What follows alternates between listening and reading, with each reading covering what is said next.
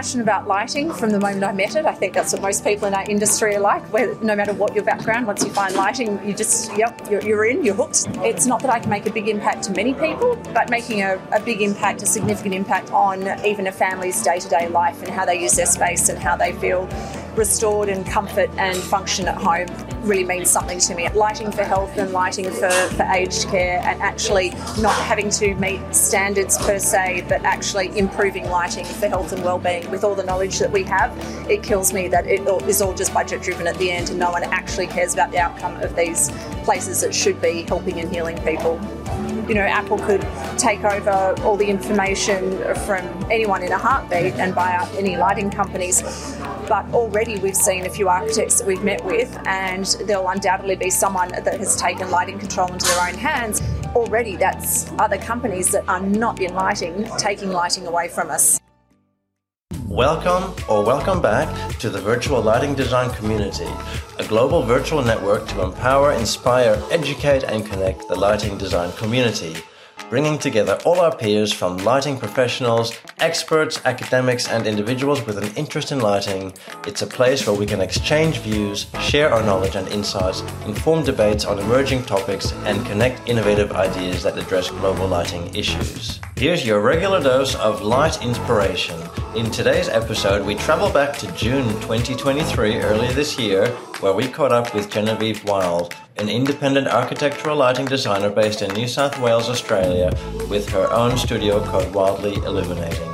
She has a strong background in building and construction, interior design, and landscaping. However, she specializes in delivering personalized end to end lighting solutions for high end residences.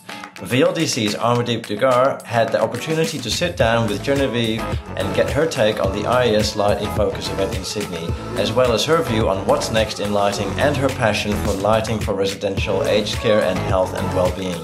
For anyone wanting a visual experience, please do check out our YouTube channel where you will find the video version of this episode as well as many other great interviews and presentations by our industry thought leaders. Our YouTube handle is at vld.community. And of course, it wouldn't be complete without mentioning our online platform where the magic happens. Join us and our fellow lighting enthusiasts at members.vld.community where you can gain access to the complete array of presentations, interviews, stories, ongoing conversations, and a host of resources and more. So please do check out and explore the community. This podcast is brought to you by our premium supporters Aero Light, Creative Lighting Asia, ERCO, and the Signify Lighting Academy. Our supporters have generously helped develop and shape this platform, so find out what all our supporters have to say at vld.community forward slash supporters. Without further ado, let's hear from Genevieve Wild. Enjoy.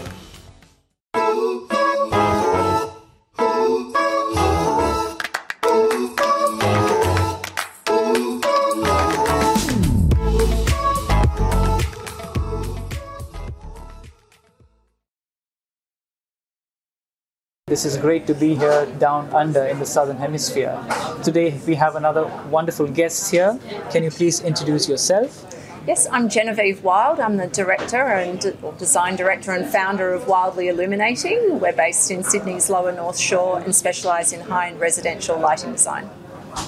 Welcome board. Thank you. So, uh, the first question is the theme of this conference is mm-hmm. called uh, What's Next in Lighting? So, you've been in this profession for a good number of years.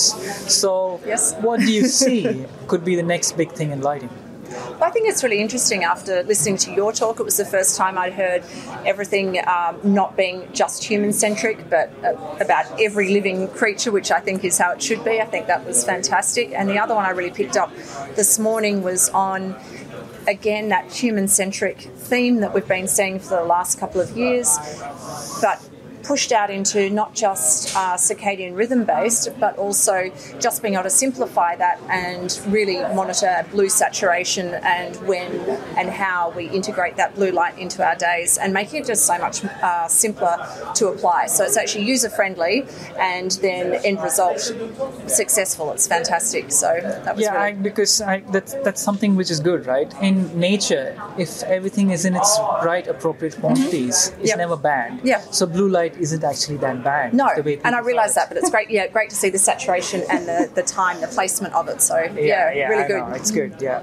So um, now that we talked about uh, the conference and the topics, you've listened to so many other discussion points here, Mm-hmm. uh, and you've also mentioned there are certain things which stood out to you, like some of the sessions. Yes. So. Um, I mean, we had two days of really intense sessions. So, apart from those, any any other thing that kind of stood out for you from this? Yeah, I did find it interesting. Uh, I guess because we're not on a commercial scale, so we don't uh, see so much of the whole building control systems and data collection. But it was really interesting because we actually use uh, Casambi Bluetooth controls on about 80% of our projects. And so I hadn't thought about that next level of data collection and whe- whether it poses, you know, security risks or data breaches or just information that's, you know, you're being taken and used, Yeah. however it is. So that was really interesting to Yeah. see what's coming. yeah. Data is going to be the next big thing, isn't Yes, it? yeah, it really does look like that. Yes, absolutely. And it was interesting too when they brought up things like, you know, Apple could take over all the information from anyone in a heartbeat and buy out any lighting companies. But already we've seen a few architects that we've met with, and there'll undoubtedly be someone that has taken lighting control into their own hands and has bought all of the integrated light bulbs and things like that. So, not saying they're doing a fabulous job with it, but already that's other companies that are not in lighting taking lighting away from us. Yeah, so, yeah. I can see how that would happen quite easily. Yeah, yeah, true, true. So, talking about data and all this virtual world, Hmm. we are the virtual lighting design community. Have you heard of the virtual lighting design? Mm-hmm. No, I have not. Okay, so this is something which originated during the pandemic. Mm-hmm. All, obviously, we're all locked down, and so me, along with a couple of other lighting designers, founded this community. Thought it'll be good to have an interactive base where we could all communicate. Mm-hmm. So, physical conferences are great. It really enables us to meet new people, interact, have a physical interaction. But what do you think about this virtual community of being able to connect virtually? I think that's fantastic. It just opens us up to a, a broader market and more cross section of ideas and, and people, and I think that's great. It's something which complements uh, Absolutely. uh, these conferences, and I think this Yes. is something which will go forward. Yep. Yeah, thanks. Okay, Good idea. Great, good to hear. and uh, last two questions here. First is, what is it that enables you to get out of bed every day and do what you do? You're probably passionate about something. Yes, passionate about lighting from the moment I met it. I think that's what most people in our industry are like. Where no matter what your background, once you find lighting, you just yep, you're, you're in, you're hooked.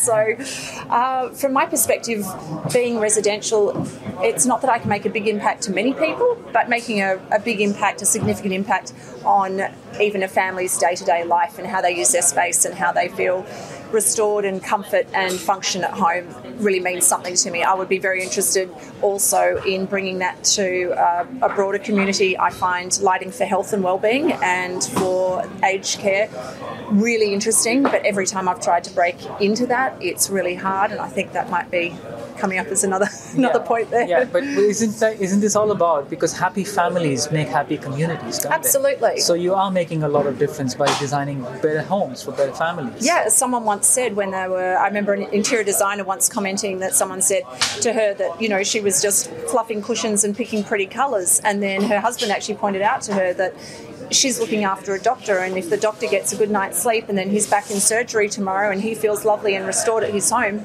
well, that's priceless. Yeah, So- absolutely, Yeah. absolutely. So one final question: change is happening everywhere. Mm-hmm. So if you could change something about the lighting industry, the lighting community, what would that be?